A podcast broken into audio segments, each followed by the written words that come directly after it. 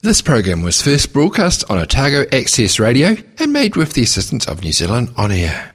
Well, this afternoon at 12.30, the first edition of a new program goes to air on Otago Access Radio. Headspace is brought to you every two weeks by the Neuro Interest Group, a collection of local organisations whose focus is on brain health. We're excited about what sounds like an interesting show, and here to tell us more about it is Neuro Interest Group member Julie Butler of Alzheimer's Otago. Thanks for joining us, Julie. Good to have you with us. Thanks for inviting me, Jeff. Good morning. Uh, Julie, who are the Neuro Interest Group? Well, as you said, really, it's a group of organisations that are focused on, um, have a particular focus around brain health. Probably the leading agencies would be um, Alzheimer's Society, Brain Injury, Epilepsy, Stroke, uh, and the MS Society, but um, we certainly communicate with other groups, um, so for example, like SF Otago, Parkinson's Society, that sort of thing. But just that we core group of five, and of course the Brain Health Research Centre. When did you decide to kind of uh, work collectively in this way? Um, probably a couple of years ago. Mm. Um, I think, gosh, it's gone so quickly. Uh, yeah, we just realised that you know our resources were getting squeezed more and more, and but we we recognise the importance of community education. So we also felt that we could reach more people if we started doing things together. For example, uh, people will come to a seminar um, run by the Neuro Interest Group um, to hear some things about memory or maybe Alzheimer's, but they don't necessarily want to come to something that's being put on by the Alzheimer's Society, if you like. Uh, so we'll get people that come along to hear about something else and might pick up some information about Alzheimer's or epilepsy or whatever it happens to be. So it's a, I don't know, extra bang for our buck. Yeah. Uh, how often do you get to meet collectively as a group? Uh, we probably meet once every couple of months, more often if we're putting on some forums. Um, but yeah, we just we just plan for the year and then just go from there. Really, I guess each of those organisations throughout the year has various times of the year when they're focusing on kind of publicity campaigns or they have particular messages. Is that an opportunity to kind of tap into some extra resource there and get the word out about those as well? Oh, definitely. Like, for example, we have had some uh, public forums on understanding memory.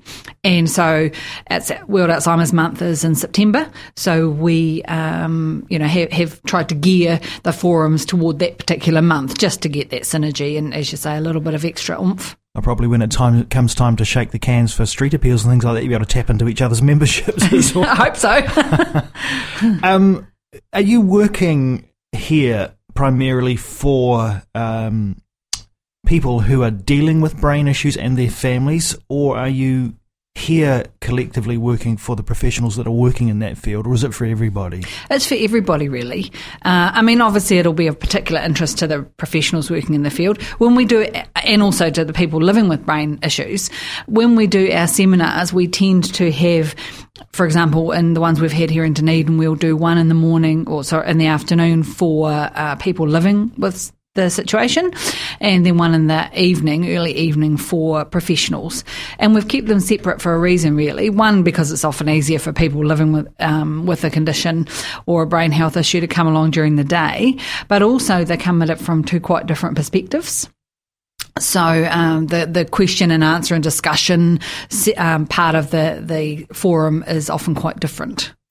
In terms of the general public, who mm-hmm. I guess you're trying to reach with some of the messages around, um, you know, brain health, mm-hmm.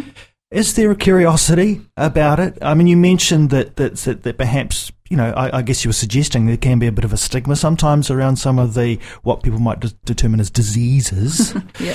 uh, and and and they they might be a little bit of afraid uh, about hearing those messages.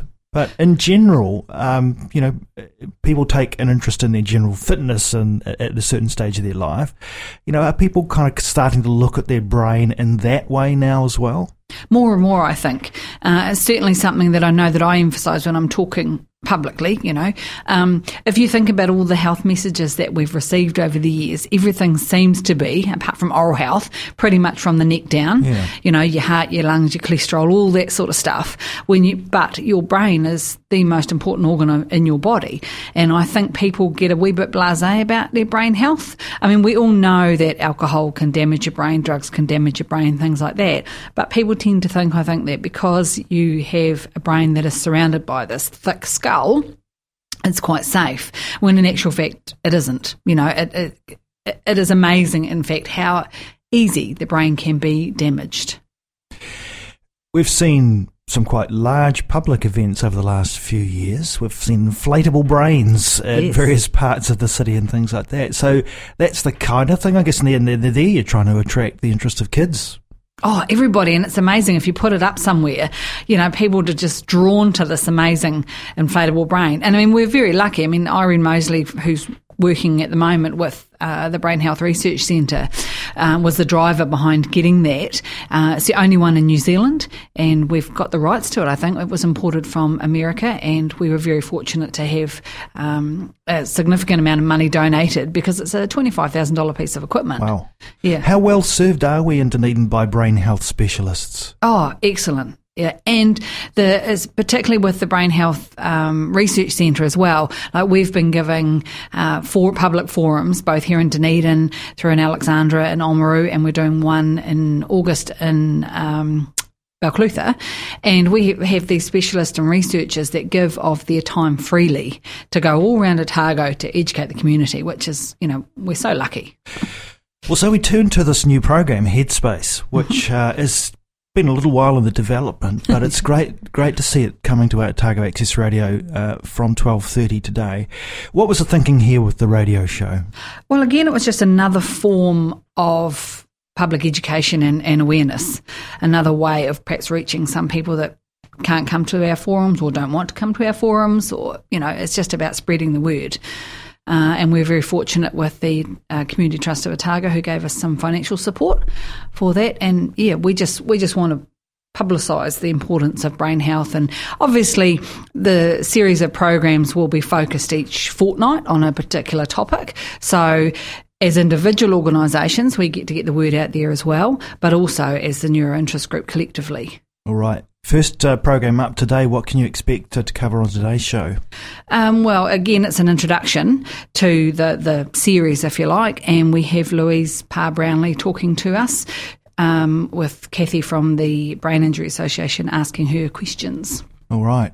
Um, you've been on air before here on Otago Access Radio, but I guess for some of the members of the uh, Neuro Interest Group, this will be a, a first time experience for them to getting getting behind the mic. Yep. How how you know how's the feeling among the group about being on radio, making a radio show? Um, oh, well, we're all quite excited, definitely. Uh, it, it's funny because there's an amount of anonymity because no one can kind of see you. And because we ha- have the ability here with the radio station to pre record, it does take away some of those nerves so that when you fluff up, which I certainly did when we did this first show, uh, we can just do it all over again. I guess there's the opportunity too, if you have a visiting expert or something like that, you might be able to pop into the recording studio and grab them while they're here and include it as part of the show. That's right. It's going to be a very interesting s- series. It starts today. It's called Headspace, and of course, fortnightly, as Julie has said. But uh, each and every episode will go up on our website, uh, www.oar.org.nz, as a podcast. And there's an opportunity, Julie, for people to grab those podcasts and share them and listen to them when they like. That's right. Well, we await with interest uh, this this fascinating series, Headspace. Uh, Julie Butler, uh, representing our Neuro Interest Group. Uh, thanks for joining us on the Awesome Morning Show today. Thank you. This program was first broadcast on Otago Access Radio and made with the assistance of New Zealand On Air.